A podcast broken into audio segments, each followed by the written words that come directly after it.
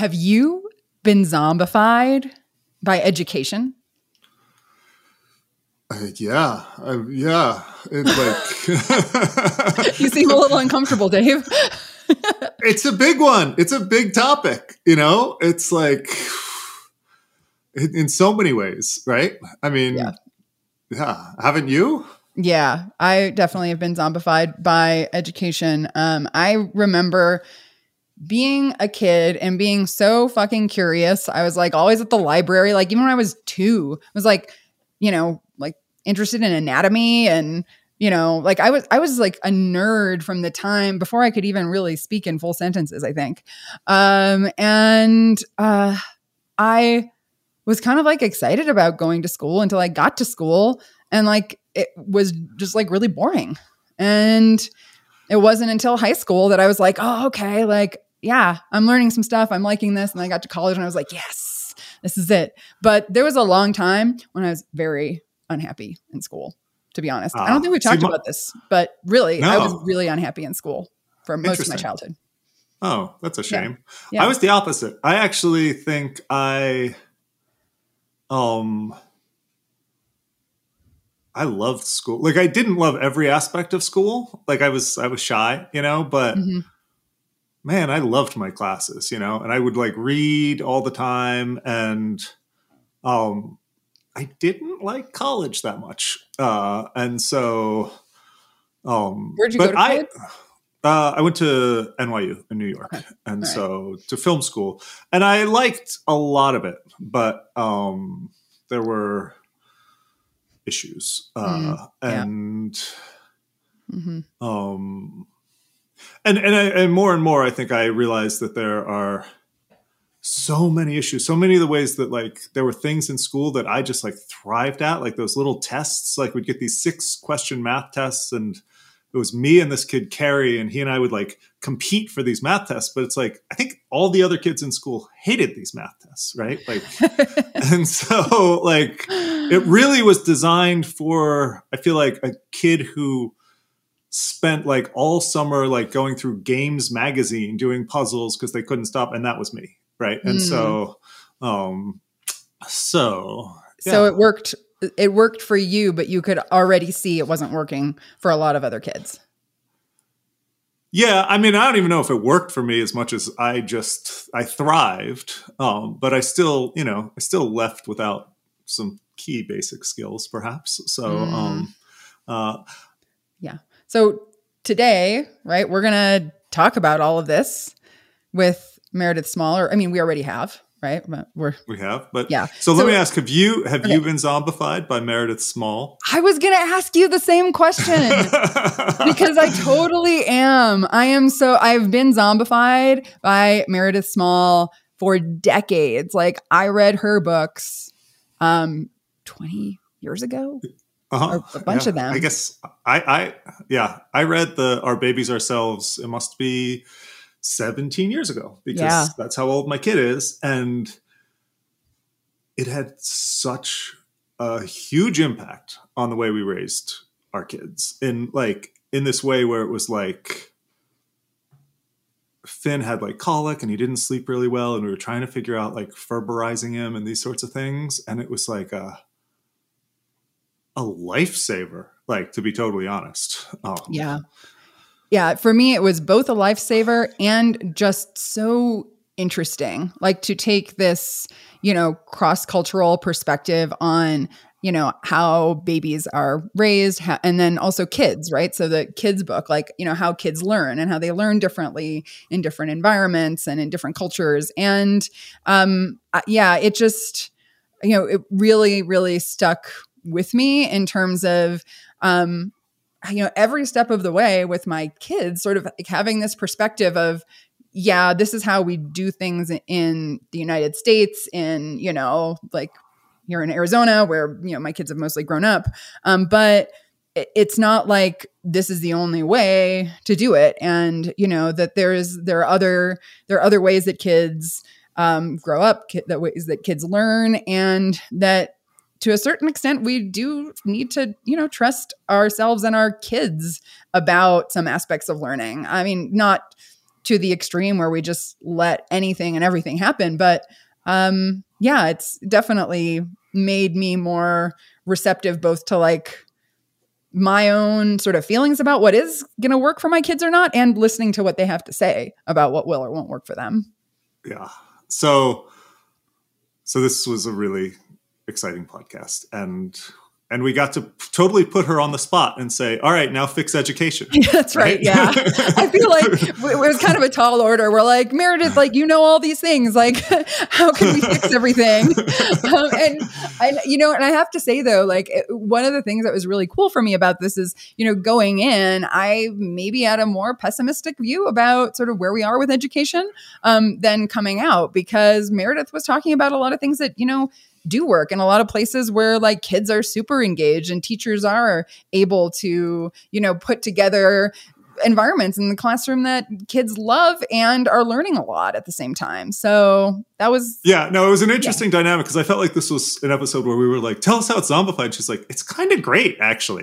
kind of. A, she's like, "Have you ever met a teacher? They're freaking awesome." And I'm like, "Well, yeah, yeah, but yeah. so, but." Yeah. Uh, yeah so we end up kind of talking about all these levels right? There's like students there's teachers and then there's all the like broader systems that were um, that are, are part of sort of setting up the educational institution. So you know so the politics at higher levels and at you know regional levels and all of that. And um, kind of you know talking through really through this podcast what what level is the zombification happening you know? And you know what can we do to make the things happen that i think you know could reduce the zombification that we don't want um, but at the same time recognize there do need to be some you know regulations and things about how education works i mean it's uh, tricky right? it's a really tricky one yeah. like let's be honest like if you think if you're looking for the time code for when we exactly say how to solve the education crisis in america sorry. Um, it's a tough one. This one's a tough one, but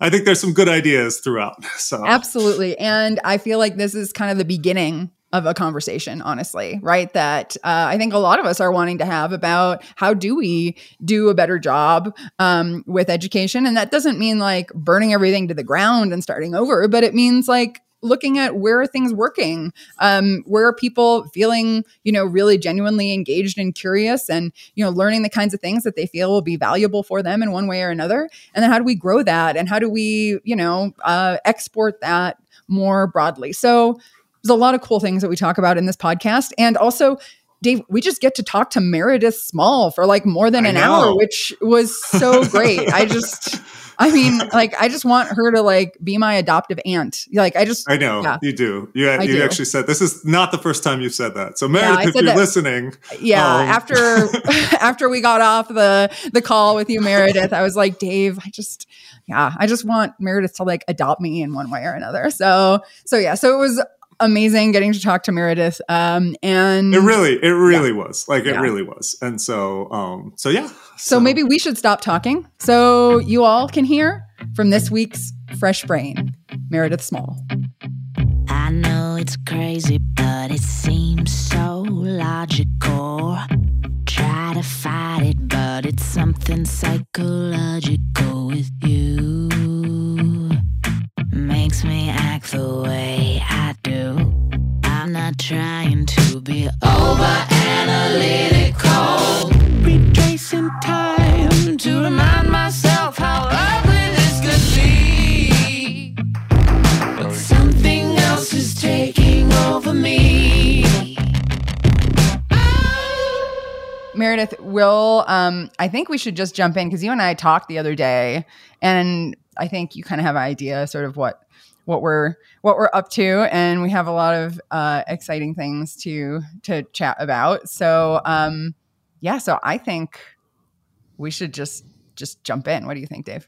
Yeah, let's go yeah? for it. Okay, awesome. Yeah. Um, so uh, Meredith, I guess I want to start. Um, oh, well, no, we should have you introduce yourself in your own words and then I'll ask you some questions. So, Meredith, Meredith, thank you so much for being here with us today. Um, uh, oh, well, okay. So I'm, I'm just like not on my game today. Um, You're so excited today. I, am You're like jumping like up excited. and down. I'm too excited today. I'm so excited. Um, we, Dave and I will be recording an intro to this episode where we'll kind of like, you know, say who you are and mention some of your books and stuff, but you should just, you know, come in um, and say in your own words at the beginning too, because then it's nice people get a sense both of like, you know, your official titles yeah. and things that you've done, and then you can also just, you know, whatever is important to you in terms of, you know, your identity in various ways, which we were talking about the other day, right? So, okay, there's so many connections. Uh, just like we have to start. All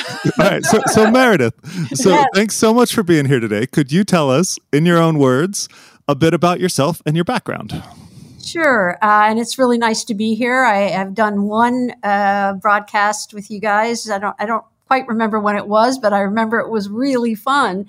Um, so I'm a professor emerita uh, uh, from Cornell University, which means I'm retired from Cornell after uh, 28 years of teaching anthropology. Um, and then I continue to teach online uh, for the money, uh, you know, putting college for a while.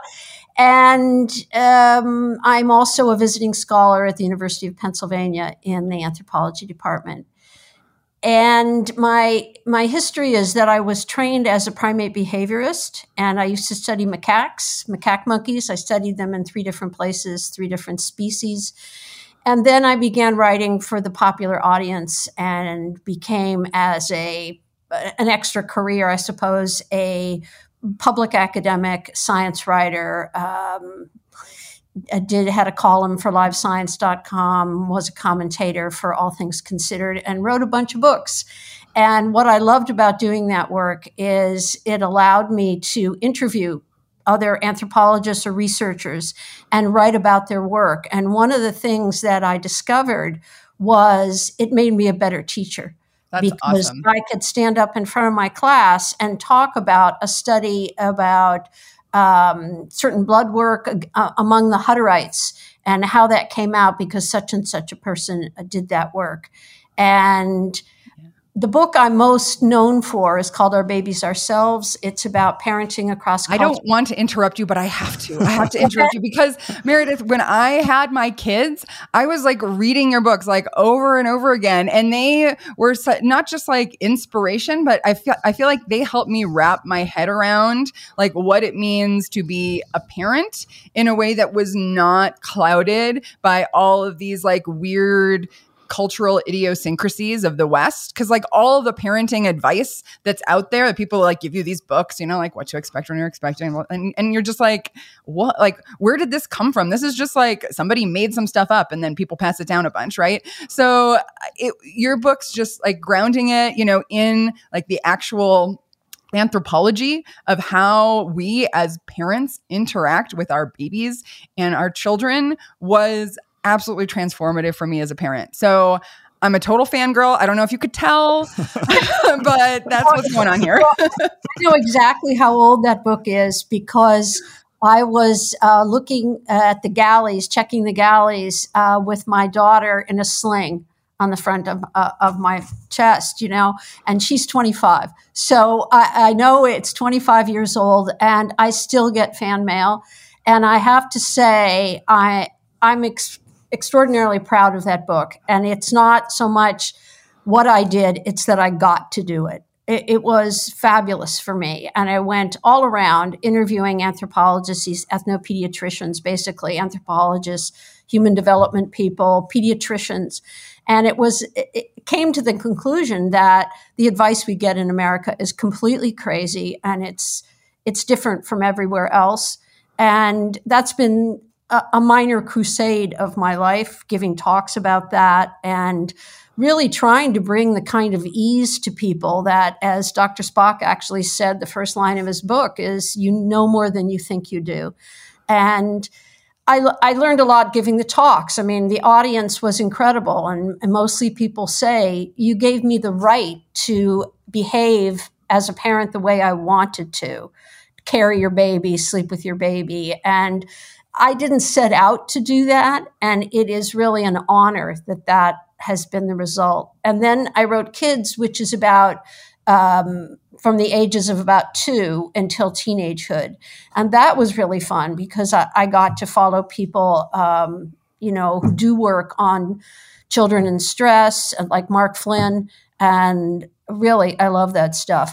But um, my friend Alma Gottlieb, who studies um, infants, the Beng uh, people of West Africa, she once introduced me as a wandering anthropologist. And she mm. said, some people they they have a field site they stick with it their whole lives they write about those people or those animals but meredith is a wandering anthropologist and it's actually true uh, i go I, I, do a subject for a while and then i do something else so most recently during retirement i've actually written just finished my second book about venice of all weird things uh, because i'm no historian i'm no renaissance historian uh, no medieval historian but i wrote a book about uh, inventions in Venice, of which I found 225. And also, the latest book is about a medieval map of the world, Fra Mauro's map, and the first map based on science rather than re- religion. And it hangs in the museum in Venice. So well, I, I, just finished that book, and so you know, who knows? The, the Venice thing is the Venice thing is appropriate because you are a bit of a Renaissance woman. We have to say. I guess so. I, I, guess so. I think for me, and it, it, it speaks to what we're going to talk about today is I found that w- when people retire, it's what are you going to do? Uh, you know, what makes you happy if you're lucky enough to have uh, uh, some kind of income and you don't have to worry about that. And I found that the most important thing to me is intellectual engagement and learning something new. And so that really explains my whole book and science journalism history is i love to learn something new if yeah. somebody tells me about their work and they can explain it in a certain way and i think also because i stood up in a classroom for 28 years and tried to convince 18 year olds that there were people on the earth that weren't exactly like them it, it, it brings on a style of trying to explain things that uh, I think a lot of practice gets you into that. And it's really a joy. It's a joy. And I miss teaching a lot. Uh, mm. When I did my last, I did an online class last January for Cornell. And when I did my grades, it was really sentimental because I always felt like doing grades was a sacred moment actually, and mm. the hmm. only power I ever had on earth. You know, I, I 16 year old to clean up her room, but I could give grades. You know, and so when I did the last grade grades, and I'm sure you all as uh, professors, y- you know that it is a very a very personal moment because you're affecting people's lives, and you know, in general, we all care about our college students and mm-hmm. hope that we've taught them how to think and how to learn and and maybe something new too. Yeah. I I love that Meredith and I think like kind of having this life course perspective on learning um it for me puts like what's happening in universities and before universities, you know, just in our whole education system in like a different framework because I do think a lot of people, everybody has inherent curiosity and wants to understand the world. Now it can manifest in different ways. And I think for a lot of kids, the educational system is not where their curiosity and interest in the world has an opportunity to flourish. Um, but it's there. And the fact that, you know, a lot of people do retire and then decide they want to learn a bunch of things, right? Like, you know, th- this desire that we have as humans to understand our world, I think is is really fundamental.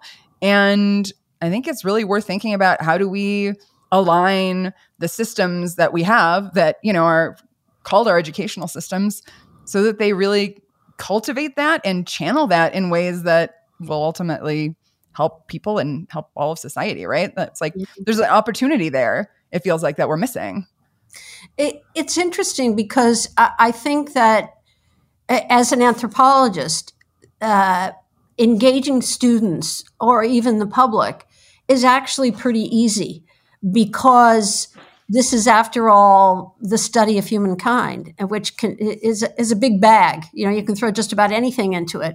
But it speaks to what you said before: is most people, not everybody, but I would certainly say the majority of humankind has that question: Who are we? How did we get here? Where are we? Where are we from? What are we capable of? And to be very cynical about that, I think this is a product of having a large and complex brain. And it, it is both it, both terrorizes us and engages us. And it allows just about anybody on the street to talk about human nature. Is there a human nature? What is human nature? And it tends to be a place where people throw th- things in like it's human nature to be aggressive you know it's human nature to guard your territory well we really don't know the answer to those questions but i think in general at least in, in my career um, I start talking about what monkeys do and people can kind of fade away. But as soon as I start saying, and humans do exactly the same thing, then their attention comes back. Yeah.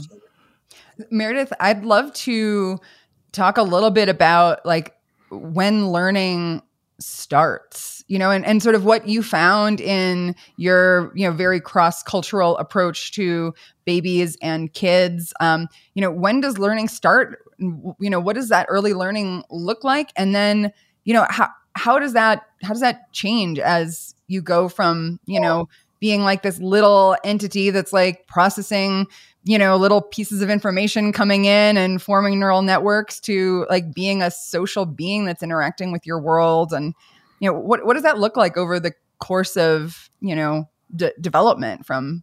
I don't think it ever stops and i think it starts as soon as they're here. I mean i haven't read ed yong's book yet um, what is it called? The impossible world? Uh, anyway it's about how other animals sense the mm-hmm. world, mm-hmm. and it's on my list because we can't assume that humans learn any different than any other kind of creature. So if I think about a monkey uh, just born, they're taking everything in temperature, you know, touch, uh, through all the senses, hearing, everything. It never stops.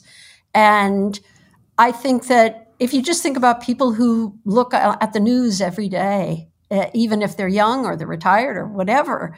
I think people are constantly taking in information.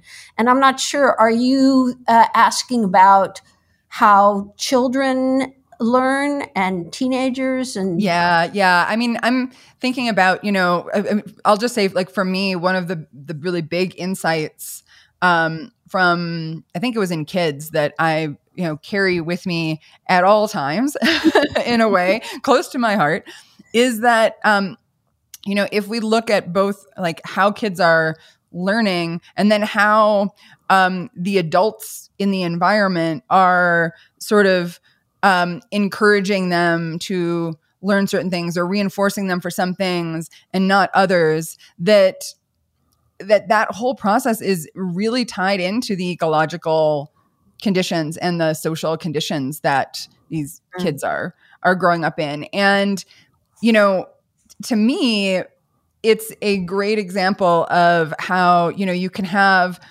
both these sort of, you know, evolutionarily based um, uh, predispositions, right, for learning, um, but they must be calibrated in a way where they're they're you know taking in all of this information and processing it to also figure out how to learn, and then for the parents they're processing information as well and then figuring out how they should be reinforcing their kids or not for that learning process. So you know there it, this that interplay of both you know sort of the human nature of, of learning and the environment and then between the you know others whether they're adults or other kids right and the kids themselves and their learning um, it seems like such a complex but fascinating process and, and and at its core, it's actually kind of intuitive, right? That mm. parents and kids would be learning in ways that make sense for the and environment. Also that that how that happens uh, between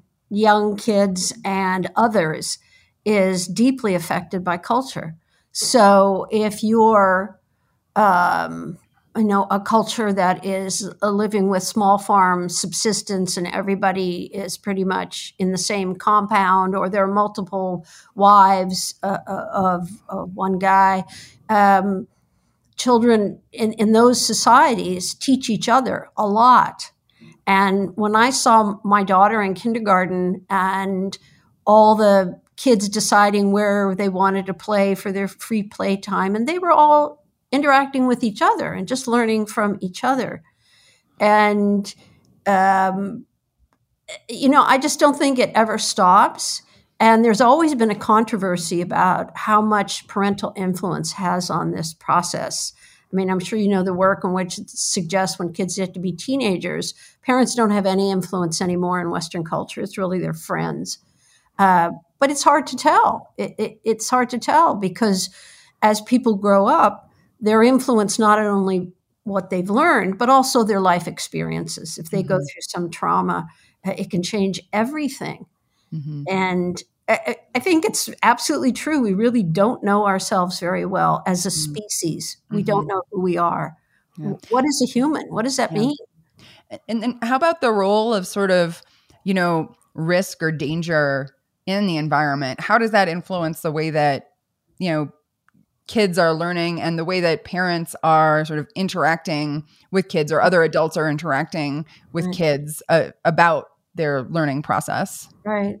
Well, there's there's one theory that uh, separates, I guess you would basically Western culture from other cultures, and that when parents are worried about mortality, because uh, around the world uh, it's very high mortality for children under five, except in Western culture, and so in those cultures, the parents are not so interested in the kind of let's call it school book learning that that we do in Western culture because they're not sure those babies uh, are going to live.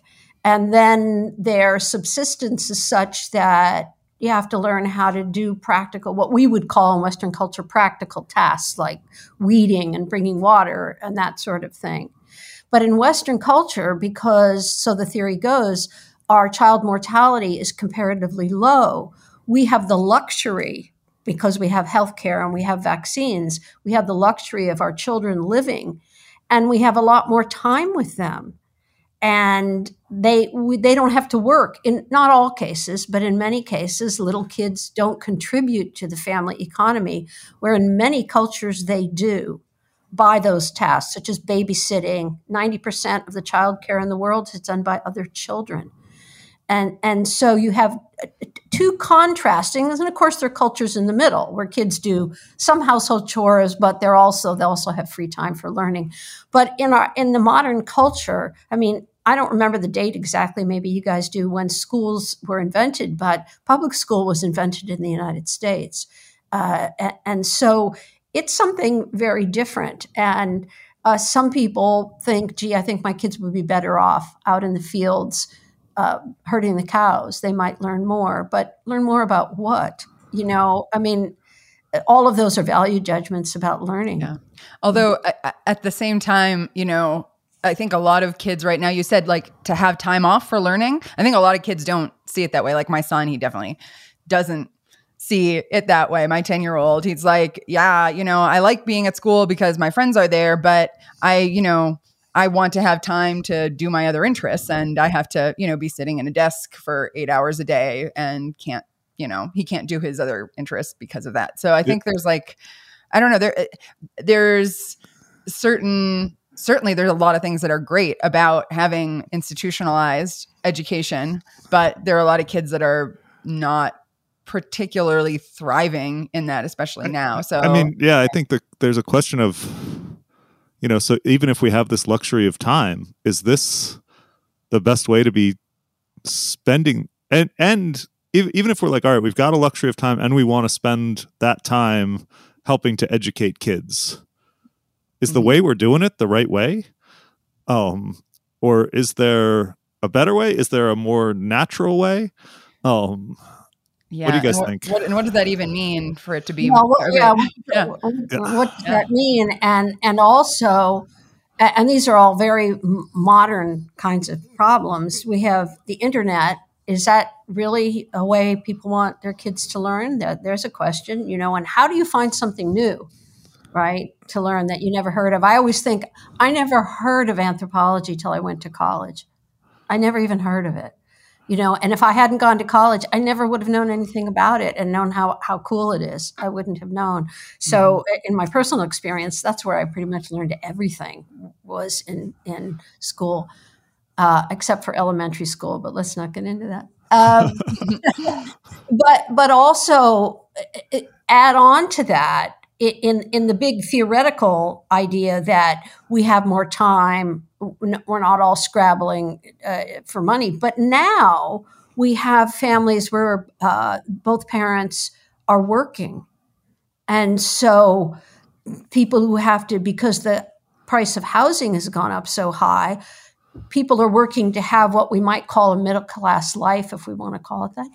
And their kids are in school, and if they weren't, where would they be because they don't have the parental interaction do they need the parental action maybe they don't maybe they could just stay home i don't know or throw all the kids into a big room and then have well, them figure it out I mean, uh, or yeah, or the parents could bring the kids to work, right? And they'd be like back to like some sort of apprentice system. Yeah, okay. Someday I'll tell you the stories of me trying to bring my daughter to Cornell and how that was hmm. unacceptable. Absolutely. Oh, not, not so much when I taught at UC Davis. Everybody brought their kids to school, but at Cornell, we were my daughter and I, who was making no noise, were kicked out of a seminar once, and oh. uh, and not by the person giving the talk. He was someone we knew, and I actually asked his permission by some graduate student who said. Wow.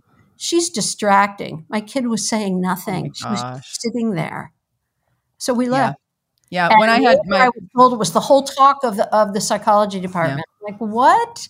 Yeah. Um, when I had my babies, I would take them. You know, I was in grad school, and I would take them to seminars. I take them to class and like lab meetings. And sometimes people were like, "Hey, cool," and other times, like, I got looks. I got you know emails yeah. later. Um, it was yeah. yeah. We have in this culture, in this modern Western culture, separated parenting from the rest of life and and I mean, uh, we did that as little as possible. We took my daughter everywhere, you know, but again, ad- rejected at, at, Cornell.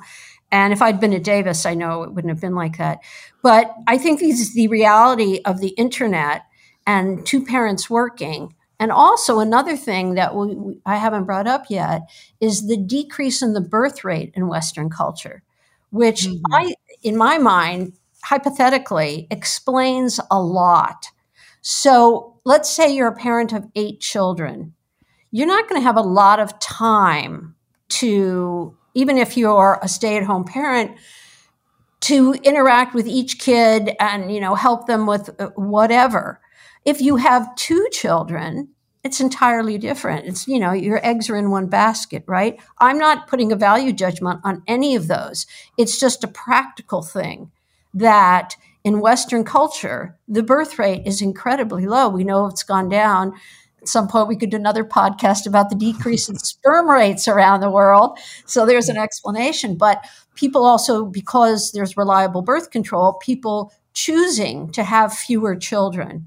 If you're in a culture where there is no reliable birth control, you're going to have more children and then some of them are going to die because you don't have the health care. So we have a very mixed setup across cultures and we can't just think about western right. culture and and also the other issue which i talk about in my books is parental goals.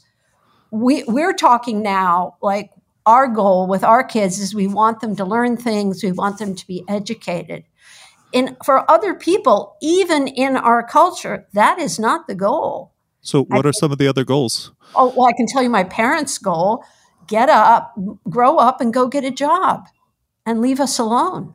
oh, damn! No other goal. There was never any, you know. Uh, and then I watched as a professor. I watched students express that their per- parents' goal was to make sure they had a good job that made good money. That was never discussed in my household because you know that isn't how why people went to college back then. But some parents have no goal; they just happen to have these kids, and you know I think that was my parents. My mother once said, "You kids think too much." In my day, you just got married and had children. Oh my god! Right. Well, at least she was like saying it like explicitly. yeah, I mean, that doesn't sound that crazy to me. Like, uh, like I'm like that. Also sounds like she has goals, right? She's like, go out there, have kids, right? Yeah, yeah. So. And, she wasn't recommending that because, uh, I, you know, she was one of eight and she had four kids, but that now, well, she's gone. but she used to say someone would have like their third or fourth child And my mother, the mother of four, would go, I can't believe it. I can't believe they have four children. Who has four children? And we just turn and look at her. I mean, with the cultural change that people don't always have giant families anymore. And, and that's in my lifetime that has changed. So that's a huge demographic shift. Uh, and it's kind of interesting that Western culture feels like they're in charge of everything, but we're a very minor part of the world population. In fact. Yeah. Now, how is this this change with you know having fewer kids affecting how kids are are learning? I don't know how it's affecting how they're learning, but it's certainly affecting the way their parents push them around. That's for yeah. sure. Right. You know, uh, uh, Athena and I have talked about, you know, uh, college applications and things like that and that craziness uh, over that. And I remember when I was applying for college, my mother said, Well, you can only apply to these two state schools because we don't have the money for the others. And I applied to two California state schools and got in. Never thought about it twice, you know, and there was no flurry. There was no thought I wouldn't get in. Uh, and I was no great student. But the atmosphere has really changed. And some of that blame goes on the universities. I mean, a lot of it does. Uh, the, we read these articles in the Times, New York Times, all the time, every day now about various lawsuits, about dissatis- dissatisfaction, uh, uh, COVID rules. If we're getting taught on Zoom, why should we have to pay our full tuition? I mean, these are these these are critical questions about the cost of education and, and what you get for it. And it goes back to that question: What's the purpose? Why are we educating children and and and young adults? So, so can I ask in your opinion, what do you think the purpose should be of education? Um, to be educated. And so, what do I mean by that? What do I mean by that is exposed to different ways of life and different ways of thought around the world, and also to have critical thinking skills so you know the difference, uh, you know, between a hypothesis and a fact, and being able to run your life by doing that. And also, the one that surprised me as I became a professor is that I realized I was part of the network that taught young people the difference between right and wrong. And that was shocking to me because uh, certainly as an academic, you never get any training in that. And yet, I, the, it would happen all the time uh, over grades, over what you had to learn, and what was right and what was wrong, and how to act, and and advising these young people or advising them about their choice to go on to medical school and trying to talk with them about. I mean, I felt this huge responsibility for which I really had no training. And I was just giving my own thoughts, trying to get them to be uh, you know, no, you cannot download that from the internet and turn it in. That's wrong. mm-hmm. And, you know, teaching somebody what plagiarism is, that's sort of gone out the window because people are taking things off the internet all the time. Just an article in the Time about the college essay is done. It's over. Because well, now AI can yeah. make essays that are right. you know at the level of an advanced undergraduate i've i've heard from my well, colleagues. and one of the things that i i didn't do in my job particularly was to teach people how to write and communicate.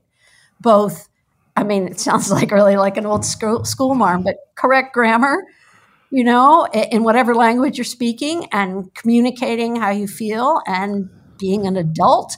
And that happens in college for people who go to college. Those years when you're no longer a teenager and in American culture you're becoming an adult. And it, it was always really strange to be on that cusp, not for my, only for my only child, but for complete strangers. You know, and I often felt when students would get mad at me, I would think, I'm the first time anyone said no to this this person. And uh, and I would just stick to my guns about things.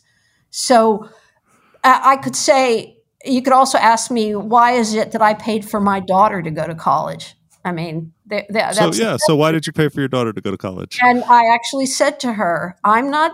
While her, you know, other people were saying, oh, "I should better get good grades and stuff," I was saying, "I don't care about your grades. I'm sending you to college to be an educated person, and that's it."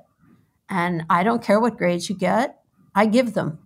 Uh, you know, they're worthless. I just want to know if you're different. And after her first year at Columbia, um, I asked her, Do you, if you look at yourself when you were a freshman, and now you're done with freshman year, just looking at your intellectual self, what you know, what you've learned, do you see a difference in those nine months? And she said, Oh, yes, absolutely. Mm.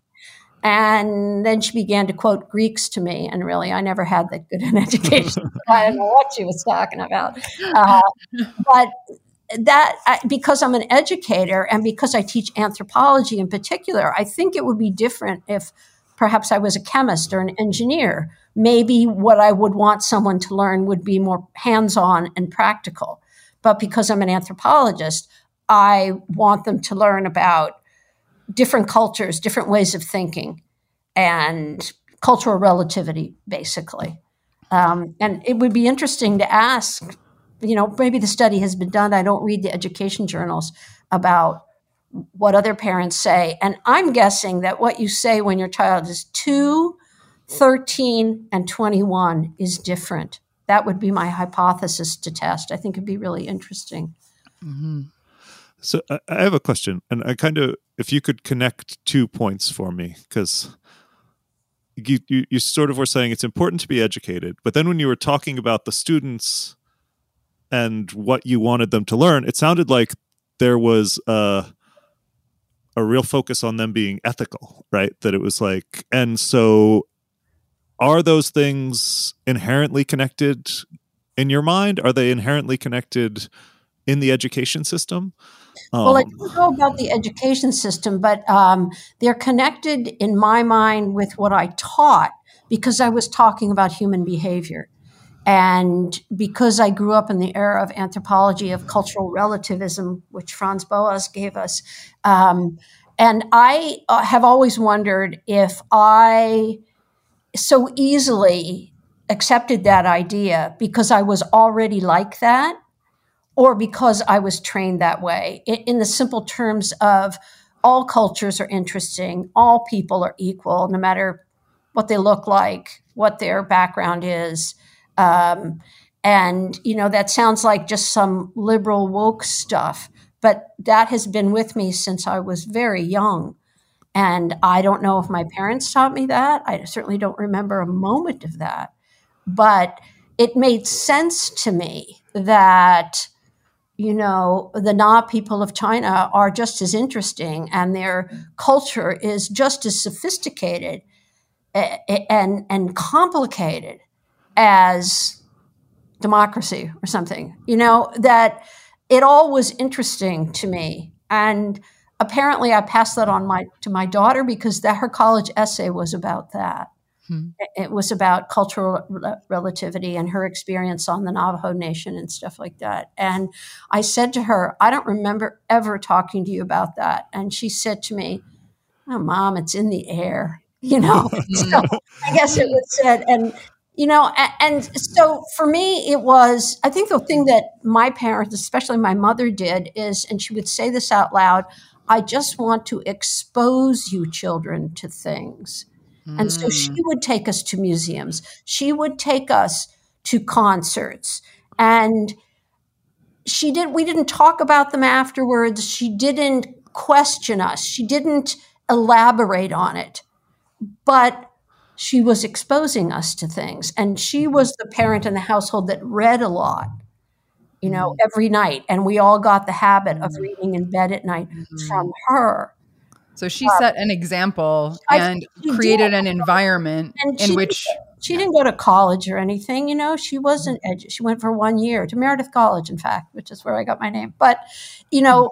That, and and she worked uh, eventually as a receptionist in, in a medical thing, but she was a curious person. Mm-hmm. And if, mm-hmm. if you told her something new, she'd be interested. So I think it may come from that. I mean, who knows, right? Yeah. Like, so, so I hope I'm not putting words in your mouth, but I keep hearing this sort of idea over and over again that this sort of one of the inherent ideas that we should be conveying is that other people are as valuable as us and what they have to say is as valuable as us. And also going back even to the plagiarism thing, that we as individuals have something valuable to say. And so I'm just now kind of curious when we think about, and Athena, if you want to take it a different direction, that's fine. But thinking about zombification Yeah. of education is is education. Are there ways in which I don't know? Do you want to take it from here, Athena? Well, yeah, I, I'm. I have a lot of similar thoughts kind of running through my head. So I'm glad you kind of started this thread because, you know, I think that you know there are aspects of education that um, constrain what you know what individuals are able to express in terms of their own voice, their own interests, and um, you know, there there are things that might not be really aligned also with just the sort of intrinsic valuation of education, and not that all education has to be for the sake of learning itself, right? You could have practical education too, but there's a sort of I don't know. This is just what I have noticed with my kids and with a lot of students at ASU is that I sense that there's a feeling of disempowerment, which, you know, and since Dave and I talk about zombification all the time, we've been talking about like, you know, uh, these kids, do they feel zombified by these systems that they're in, that they're not actually able to come to the table with their genuine curiosity, with, you know, the kinds of things that you were saying, Meredith, about your mom and you know you just like wanting to understand the world. Um you know how do we make a system that allows space for that and then allows for the the gaining of the knowledge from the previous generation um, in a way that doesn't you know stifle the curious souls of the this next generation Well, I, I my answer to that is, you know, my I have an N of one in, in terms of this, uh, which is my own kid, and um, because she grew up in Ithaca, New York, I was always greatly impressed by the schools, and she went to public school, and I spent time in them, and I saw. Uh, you know, I never once got a feeling that the kids were being zombified in any way. In Mm. fact, the opposite. well, And that's great uh, it was actually pretty beautiful to watch. Um, Mhm. I think it was second grade, maybe, maybe third.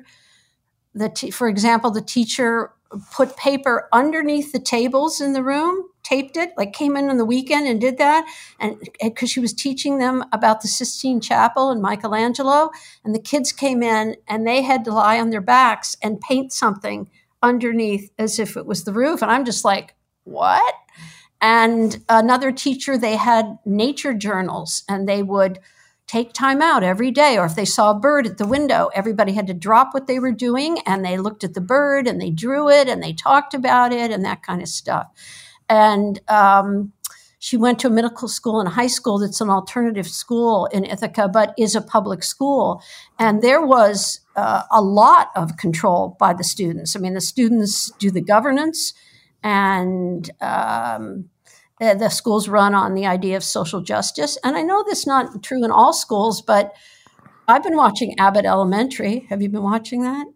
Uh-uh. no No? Uh, do you know what I'm talking about? Abbott Elementary? Is it a documentary or No, no, no, no. It's a comedy series. And uh, what you see in there is elementary school teachers who care so deeply about their children and are doing all kinds of things with them. And uh, this is going to sound really lame, but some comments came up on Twitter when during this whole controversy, I'd say what, like the last six months, where books are being banned from school libraries, school librarians are quitting, uh, they're so hassled. You know, the nurses, school nurses are hassled about the vaccine. Uh, you know, you're not allowed to talk about LGBTQ, um, P, P, you know, and you're not allowed to do anything anymore in some states. And uh, there's a huge uh, teacher shortage because who would want that job? So on Twitter, you get these comments, and uh, especially from you know elementary, middle school, and high school teachers saying, uh, "I've done this for 30 years, and now I am, you know, during."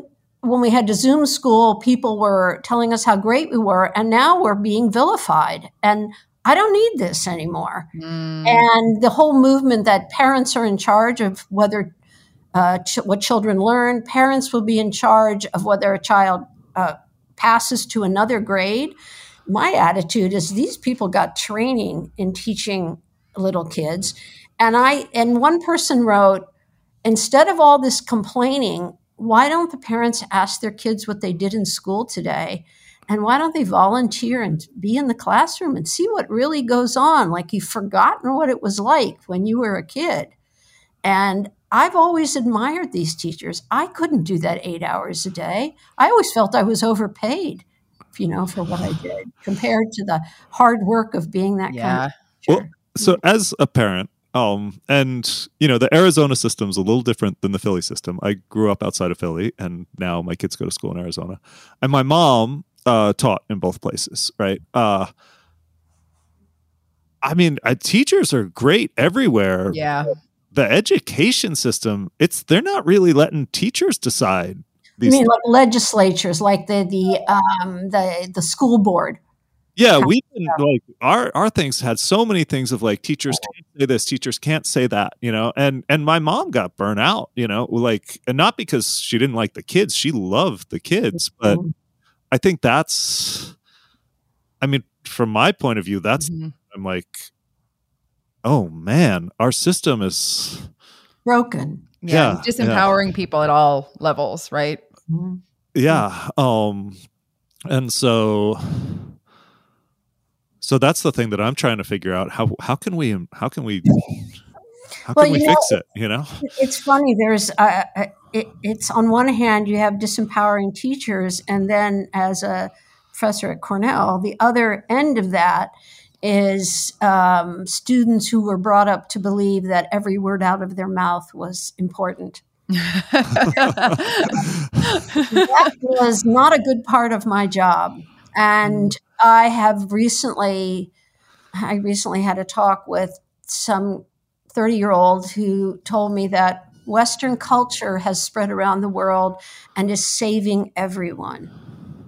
And I tried to have a so called discussion. It was going nowhere. And I just thought this kid was brought up to believe that everything he thinks is right and doesn't have an open mind, isn't listening to other people. And so, you know, I who knows where he got that from? I don't mm. know. Uh, but uh, so I don't. I guess I don't. Athena, I don't really understand what you mean by empowerment and disempowerment. You know what? Context. Yeah, I think that part of it is that, you know, there's very different sort of contexts in which education is happening. Like you mentioned, this idea of, you know, kids that grow up thinking that every word out of their mouth is gold. It's the opposite issue that I deal with at ASU with my students, where they don't feel like they have anything to say. Not all of them, but a lot of them Yeah. you know they but then once they get engaged and they get interested and they're like oh i could actually you know like state a hypothesis and make a prediction about something that's new then like they start to become people in a way that they weren't when they you know started in my class or started in this you know program that we have around like looking at cooperation across disciplines. Mhm. so i think that So you part wonder it is really that we're seeing different worlds, you know, of how uh, you know like kids are being raised and going through the education system. Because you know at ASU it's you know it's a pretty decent cross section of the population um, that we have um, as opposed to just you know elite elite students Yeah, yeah, yeah, yeah. And you wonder if that kind of unknowing of curiosity or whatever um, is something that came from the home or from the school system. It's, it's kind Yeah. of because what if I mean I certainly know people who aren't curious about anything. You know, they don't tend to be my friends, but there are lots of people that just don't have the kind of curiosity or impetus to learn something new. And whether that's just them or they turned out that way or is that bad i mean if they're happy who are we to say but know? if they've never you know had the opportunity to you know be in an environment where you know they can realize that there are all these things out there to learn about and that you know that they can come with their whole selves to engage and try to learn yeah. um, you know if they haven't had that opportunity and and you know it could be that part of that is also just constraints of you know growing up in a situation where there aren't as many resources available um, there's not as much space for this you know learning for the sake of learning because of you know economic or social challenges. Sure. so i think there could be a lot of reasons for it. Sure sure. And so the, sometimes the most interesting people to me are people who uh, do you know i was just talking to a guy yesterday a financial guy and we began to talk about uh, the book the dawn of everything my new favorite book and uh, he had read this that and the other thing and it always surprises me when people who have some kind of job and yet they're reading uh, in, in fields completely different you know, and they're busy people, but that's what they're doing. But I also have friends. I mean, I used to have a best friend who basically didn't read. And it was always startling to me. And she wasn't a lesser person because of that. She was just different. But it was not somebody I would, you know, talk to about Bleak House or anything, you know. What would you what would you talk to her about? Emotional things, personal huh? things. Yeah, uh-huh. that was great. That was great. And she, she was an educated person, you know. But I, I think that maybe just some people aren't going to be, uh, you know, self learners. I don't know what would have happened to me if, I mean, I, I can't really say, but I think some people are more initiative based than others. Um, and you know, you would hope that in the school system, I mean, I went to Catholic school as a kid, so I can't say I was exposed to much of anything, but, you know, except fear. Uh, but uh, what I see as an adult when I look at certainly at public schools, and I don't know anything about private schools, the kids are exposed to all kinds of things. And I don't, you know, we kind of pull away when we start to talk about the internet, but in fact, if used correctly, that would, you know, be a fabulous way. And that's one reason people are trying to get the internet into uh, spaces around the world where people don't have access to a library or something because it's a chance to do that.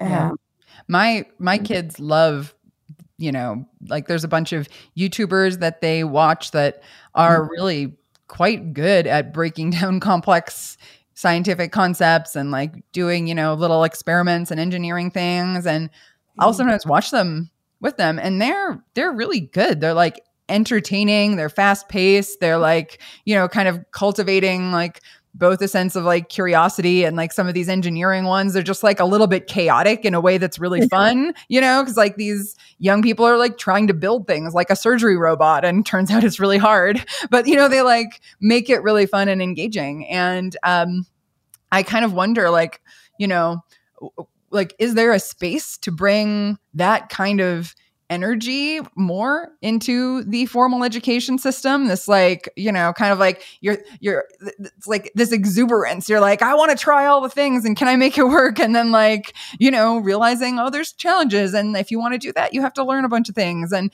you know that that um i mean it's almost like a almost, almost is a little bit of a, of a crazy energy. I guess maybe well, I'm just kind of you know, like that about like I just love to learn things and I'm like ah all the things. Um, so. I, certainly, I, certainly, knew lots of teachers like that. You know, uh, undergraduate and um, high school and middle school, and then some teachers aren't like that because that's your, that's their personality. Mm-hmm. So how do you? I don't think is it possible to infuse that kind of enthusiasm in the education training for teachers I mean, everybody has a different personality.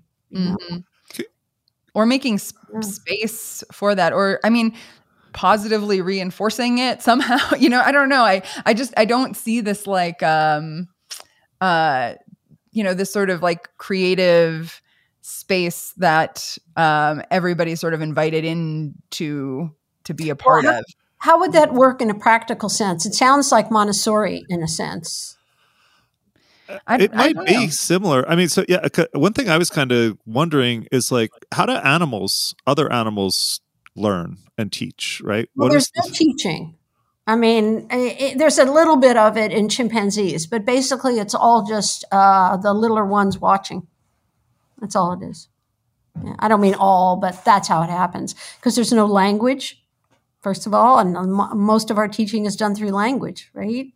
If we didn't have language, what would we do? You can't describe anything. You just have to show. I guess yeah, we'd have to demonstrate. I mean, so. could we have a system like that? Could we have a system, a demonstration based system? This almost goes back to the like take your kids to work day. Yeah, like, or it's come, some of what's going on on YouTube. Honestly, yeah. You know, Michelle Obama taught herself to knit on YouTube really? during COVID. That's what she did. She's a big knitter now. Yeah, I'm a hmm. knitter, so you know I know these things. Yeah, she taught herself to knit using YouTube. So really, and I changed my bathroom plumbing using. So you know, yeah. So yeah. when you were teaching, did you get to take kids on field trips? Uh, we did go to the Syracuse Zoo a couple of times, uh, but other things that we did in my human evolution course, which is a big intro bioanthro course, uh, we had I had a lab in um, in Cornell with casts of fossils, so we'd set that set that up and and you know they'd look at that kind of stuff. Um, and the zoo trip was kind of fun, but there aren't that many non-human primates at the Syracuse Zoo. But mm-hmm. yeah. yeah. the non-human primates are my favorite at the at the zoo. I could just yeah. sit and watch them for yeah. a really, really long time. and that's, of course, what the discussion this section is supposed to be about. And we all know how hard it is to get kids to talk who don't want to talk and are not used to it um, and, and, that and that's hard. And sometimes people are just shy and they don't want to talk, or they're female and they think they don't have anything to say because they've been taught they don't have anything they set to say. Uh, and so that's a certain art that, as professors, we all try to learn ourselves mm-hmm. is how to navigate a discussion section to get people involved. Yeah.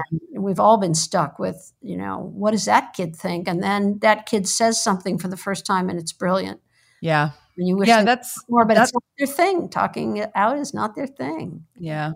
I mean, that's the thing that I I really love about teaching is when the students start to talk, to ask questions, to just, you know, like want to know things. And even for the students that aren't actively, you know, participating in the discussion, like you can see them engage in a different way because their peers are having something to say. Mm-hmm.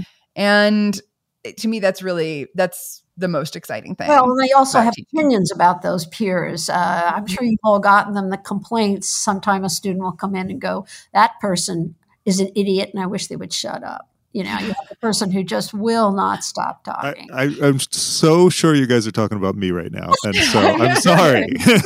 I have a lot of questions. So. that's you know that's part of our job is trying to balance that out and get people to be engaged sometimes you know because mm-hmm. they don't and maybe they're perfectly fine at home and they do things but yeah. it's they're just more shy yeah. yeah meredith i have to say that like the conversation that we've had up to this point um, there there have been a lot of things that you've said that are really like inspiring to me about like there being you know not just models for this more engaged education but a lot of places that are like really successfully doing this and teachers that are really successfully um, doing this. And um, you know so so thinking about you know not like oh everything is wrong with education. Obviously it's not that everything is wrong with education but there are you know there are places where the you know constraints or regulations i think on what teachers can do what students can do um, might be negatively impacting. Yeah the, the, the whole uh, no child left behind was disastrous for american mm-hmm. education. And yeah uh, that that's just foolish. They, I think everyone agrees, teachers, students, everybody except the legislature or the uh, you know the rules of the the school board, that testing is horrible. and especially multiple choice testing. I mean, now there's a move to get rid of the SAT. Please do that. There is no correlation between your score on the SAT and how you end up in life. It's just stupid. And I say that because I'm terrible at those tests. Uh, so my GRE is so, uh, is so bad. I've never told anyone, but I got into college, you know, so I got into graduate school, uh, and and so those those are practical things that uh, some teachers have been lobbying against for a long time. Um, and as soon as you put in that kind of testing, I think it squashes individual curiosity and learning. Because, and, and that happened to me in eighth grade when the nuns had to, you had to take a test to go to high school. And that's all we did for a year is that. And it was so boring and so, and a waste of time. So, in a practical sense, you know, maybe we should get rid of all grades. You know, all, I mean, that's that might be a little extreme, but uh, you know, just that constant testing that the school boards impose or the state imposes, and I often wonder: Are these people have they ever been in a classroom? You know, as adults to see what it's like. You're legislating this stuff, but does it really make a difference? Are you reading the literature? I, I don't know there's an art to teaching and there's an art to learning and it needs a lot of room you know because kids are different from each mm-hmm. other really different can you say more about that like what is the room that's needed well, for that art of teaching and learning to really right. be able to fully bloom if, if you can recognize i mean i've never been an elementary school teacher but i certainly watched them and what I saw uh, were, were, teachers because they're in the classroom eight hours or you know six hours a day, whatever it is. They get to know the kids really well, and the good teachers are the ones who recognized what that child was oriented towards, or thought they weren't capable of, and urging them to be capable. And you know, and I know this from parent teachers conferences, and the way that teachers talk to me about my child made me realize they knew her really well. And they actually gave me information that I didn't know because at that point they were spending a lot more time with her than I was. And it was really helpful information. And through some of that, I learned how my ch- child learned. So getting parents involved by having teacher conferences can, you know, if people don't go to those, they don't have them, you don't and you don't get to express what you think. I think my child is really good finding out new things and can you give him some space to do that? And a good teacher would say sure. You know during x period that kid can go do that. You know i think there's room for it but uh, it's really from the top down the legislatures you know the school boards I, I, I think they're infuriating Mm. And um, and I think when people are really angry at the school because it doesn't teach the way they want, then parents have the right to take their kids out and teach them themselves, and they should do that instead of bashing the teachers, you know, or put them in a different school, find a different school that you think is better, and try to get them in. I mean, I know it's not that easy, and I, I you know, um, it, it, it's a vast universe of children. It's it's gigantic and not there's no one size fits all. And so the whole idea of public school was that everybody had to right to learn a right to learn to read and write. And we'll do that and we'll do more things. But then the school has been asked to do more and more after school programs and the kids are there all the day because the parents have to work and it just like you know it's a lot i think they have to teach. Um, agreed.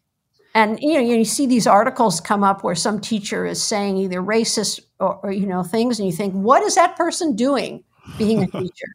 Yeah. You so, know uh, homeschooling has become very accepted.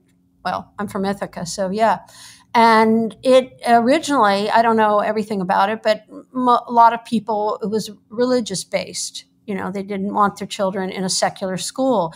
And then it became more people dissatisfied with the public school education, and so I can do this. And um,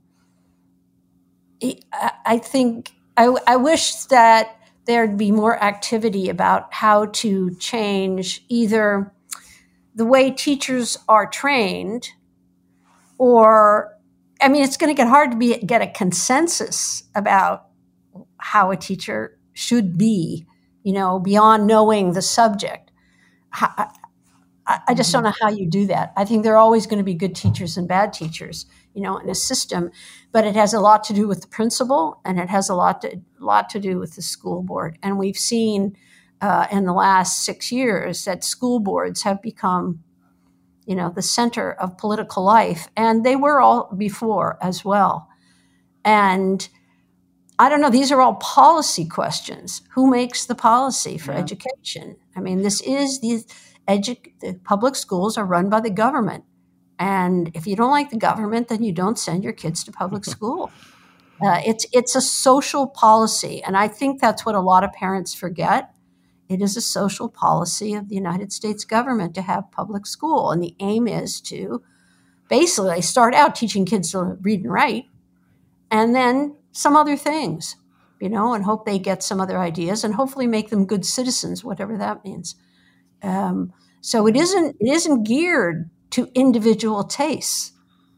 It isn't. It isn't geared to individual parents. It is a social policy for everybody. How do you satisfy everybody? Yeah. Well, and then, you know, with with any large scale system that involves a lot of humans, there have to be some like regulations and protocols and things really? like that, like right? The, the healthcare system. you know, I mean, at some level, we're lucky it's as good as it is if you compare it to the healthcare system, which is a complete mess. And talk about something where you feel like you have no power because you don't. You know, mm-hmm. it, it's really insane. So it, it, but because school boards run things locally, it could be managed. You know, mm-hmm. and this is probably some kind of blasphemy, but what I think is the biggest problem in the public education system of the United States is that schools are funded locally from real estate taxes. And so if and people move all the time to get their kids in better schools, they buy a more expensive house.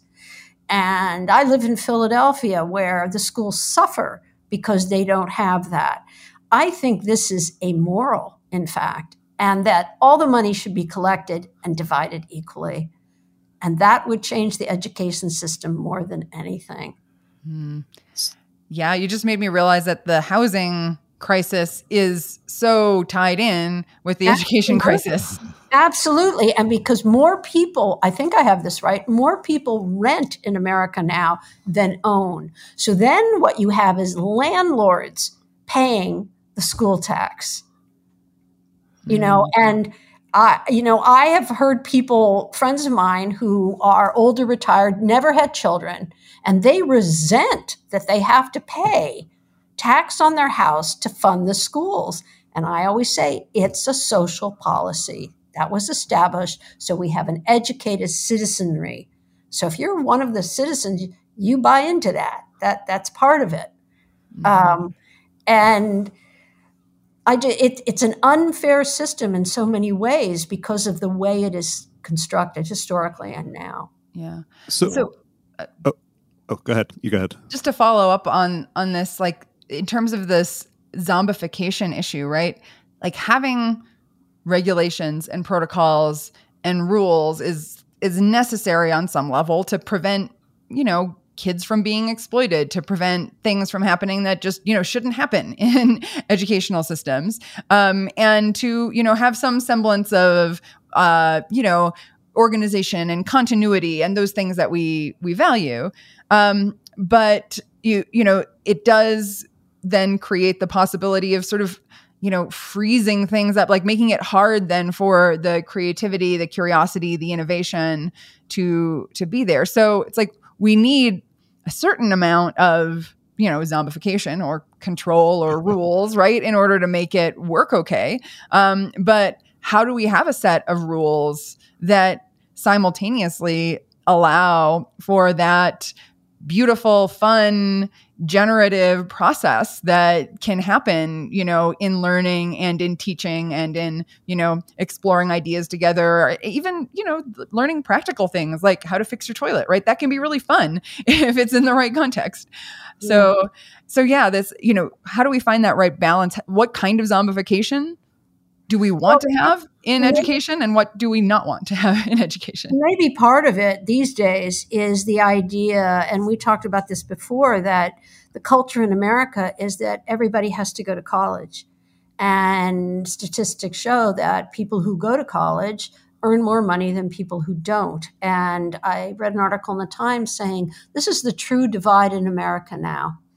It's it's really it, it's it, as race and economics, it's who graduated from college and who didn't.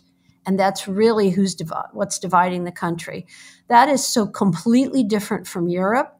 And I spend a lot of time in Italy, and it is completely acceptable to not go to college. It is completely normal, and you still can get a good job.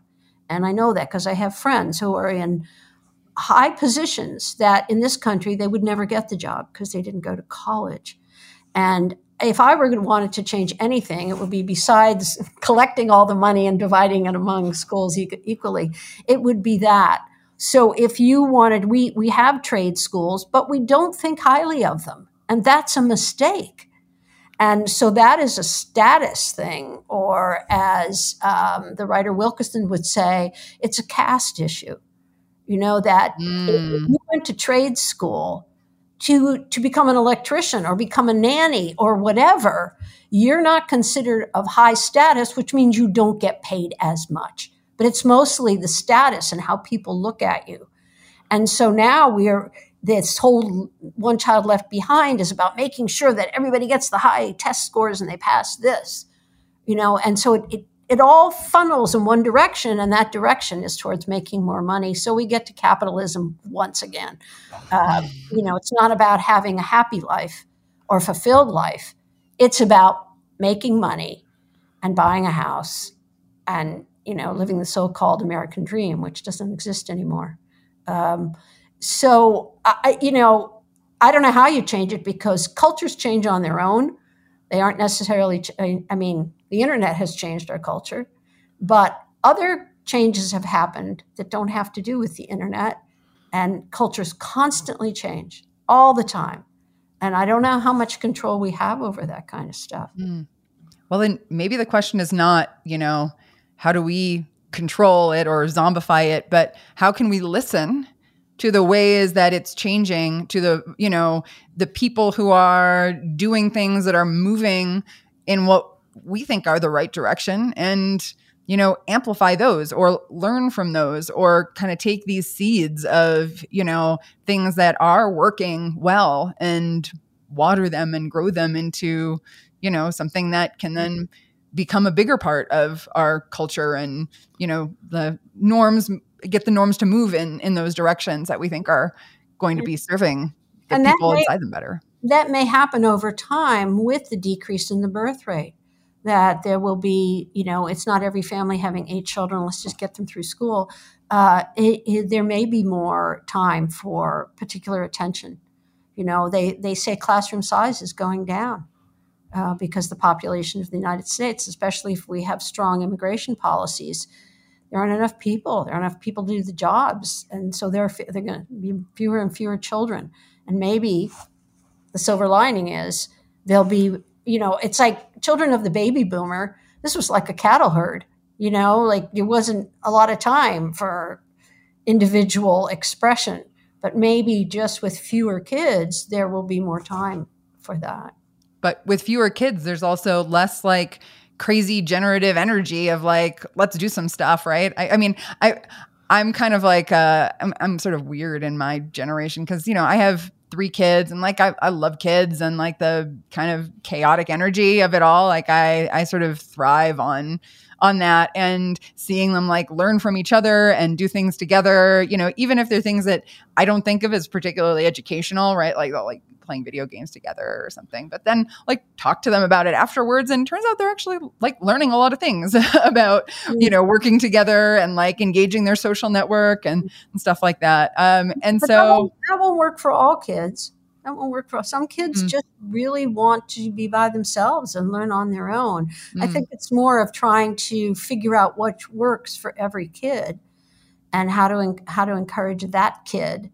And mm, if that kid is not getting that input at home, is it possible to do it in the classroom? And I've Mhm. certainly seen lots of teachers do that and admire them for that. But Mm-hmm. Yeah. they're not. We're not going to get all teachers like that. That's just Well- not humanly possible. And I mean, teachers are underpaid and overworked and have more students in the classroom than they can, you know, give the attention to that they want, especially with the demands, you know, in terms of testing, preparing them for testing and all of that. So, yeah, I mean, how do we how do we get those spaces then for the individual ways that students are like wanting to learn to like More for them more money. more teachers, teachers more money, more freedom, maybe to, yeah, Yeah.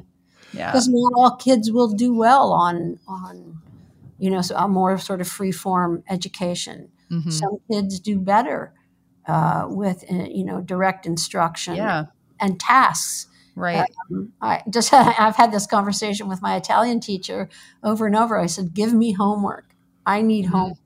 Mm, Well, I'm the kind of person that needs to sit alone with whatever I've learned and do the stuff alone. Hmm. I, you know, uh, so that that wouldn't Yeah. work for me. And Well- if I was surrounded by people, you know, speaking Italian all the time, it would it would be too confusing. that's interesting. It, it's it's making me think about how you know in a lot of schools, in a lot of elementary schools, they're large enough that they're two or three or four classrooms for each grade. Sometimes And I, mean, I don't I don't know. I haven't been in one in a long time. yeah, well, and it seems like maybe maybe there's a missed opportunity there to actually have different styles of learning in these different classrooms. Um, because you know that would be a way to at least like have some plurality some possibility for you know teachers to take different approaches and for students to you know be in the classrooms that fit their learning styles better. And and you know i mean i think there's you know th- there's this sort of like oh e- you know in elementary school everybody's kind of in the same classroom and then they start sort of tracking the kids. Uh, and then it's this this sort of like status issue of like oh these are the you know high performing students these are the middle ones these are the ones that kind of need more help.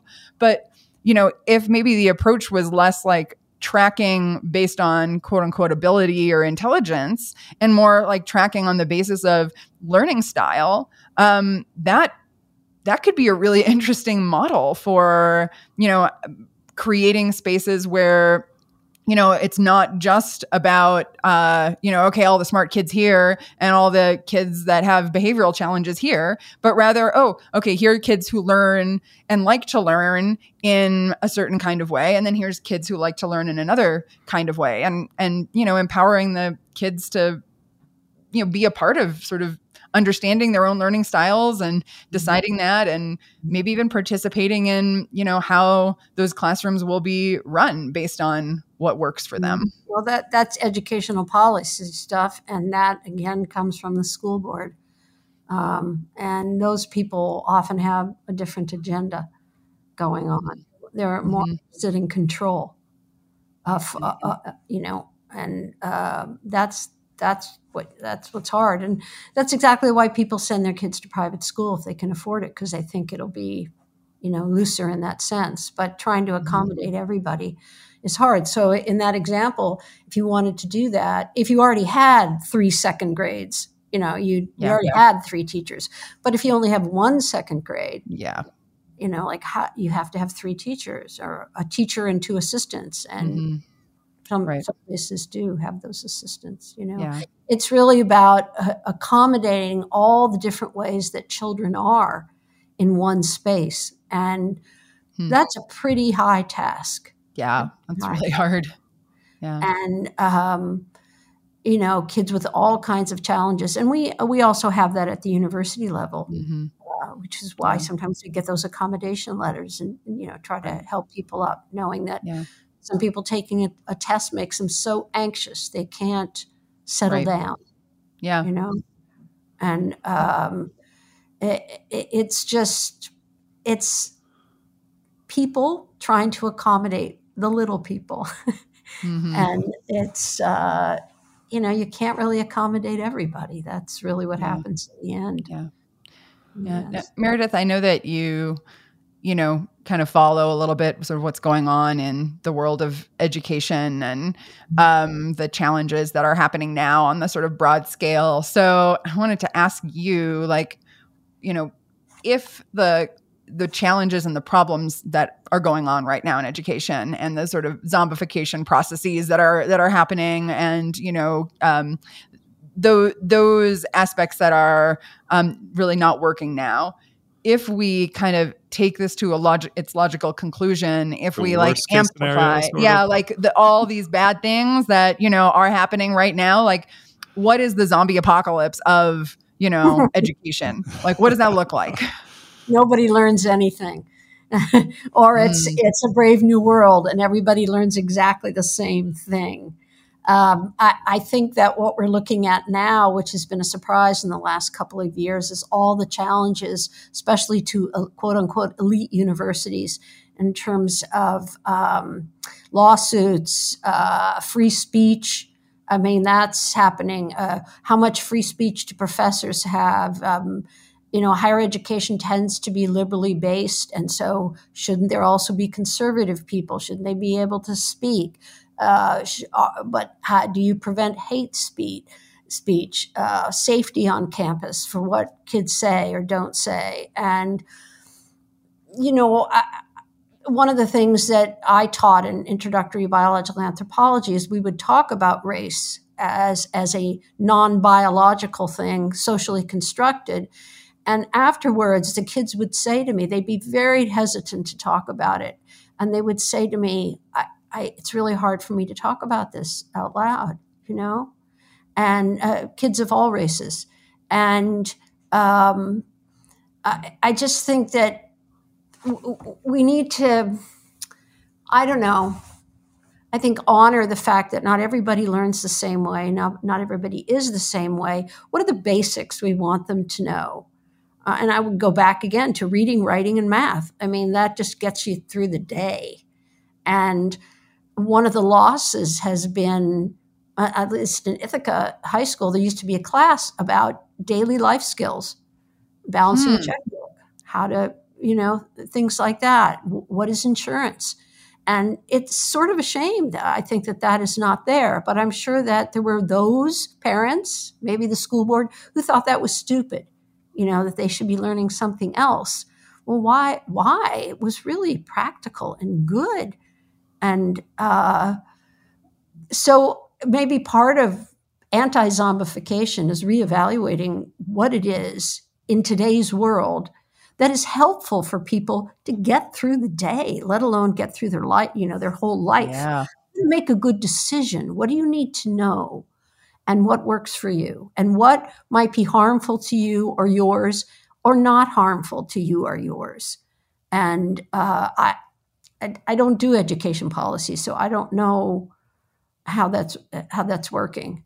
Um, I think that the internet has amplified the voices of all the dissatisfied people, and and sort of silenced the voices of people who are satisfied with the education system. Mm. You know, people get on Twitter when they're unhappy with something, not necessarily when they're happy.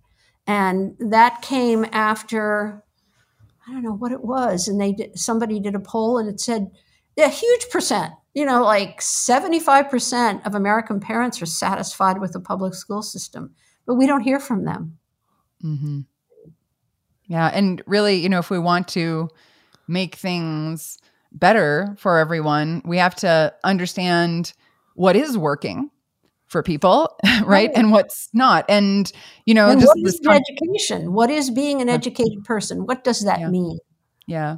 Well, and, and I think as this conversation is also like shown, different things are happening in different places and have been happening in different places. So for people who are like, yeah, this is great, this is working, then it should be like, oh, well, what's happening exactly? Then why is it working? And, you know, can mm. these ideas be ported? Can be transmitted? You know, can we can mm. we you know get that cultural transmission of the things that are good by understanding what's good and what's working. Um, and you know maybe building those uh, pathways of information sharing and culture sharing um, between places where things maybe are working better and places where there are more challenges. Because you know we do as humans like we can not just learn about things but we can learn about how to set up systems so that learning can happen better right there's like meta right. learning that's a an opportunity right. here or it's so organizational and its goals and and all those things and yeah. I, I do know that educational policy is a very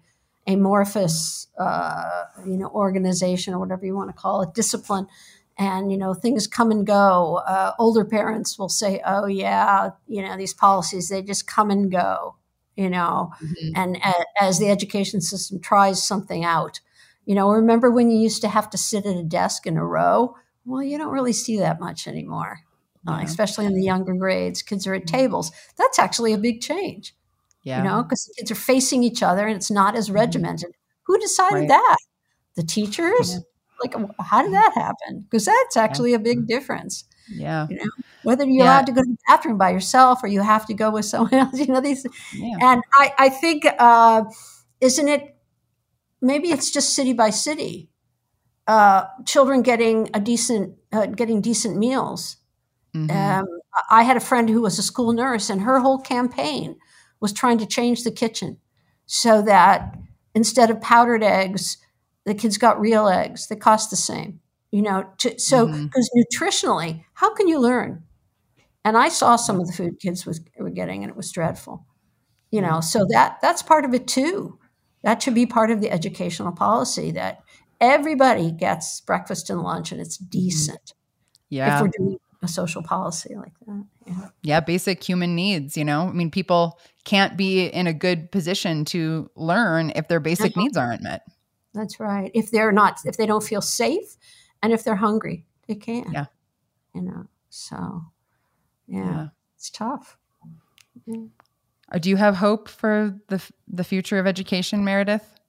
I do. I do. I, maybe it's just that part of me that's always curious, and I look forward to having grandchildren. And I'm sure I'll be just like my mother. I'll be taking them to you know all the museums and experiences. And I told my daughter growing up that when you give a gift, it is better to give an experience than a thing, and that's what she does as an adult now.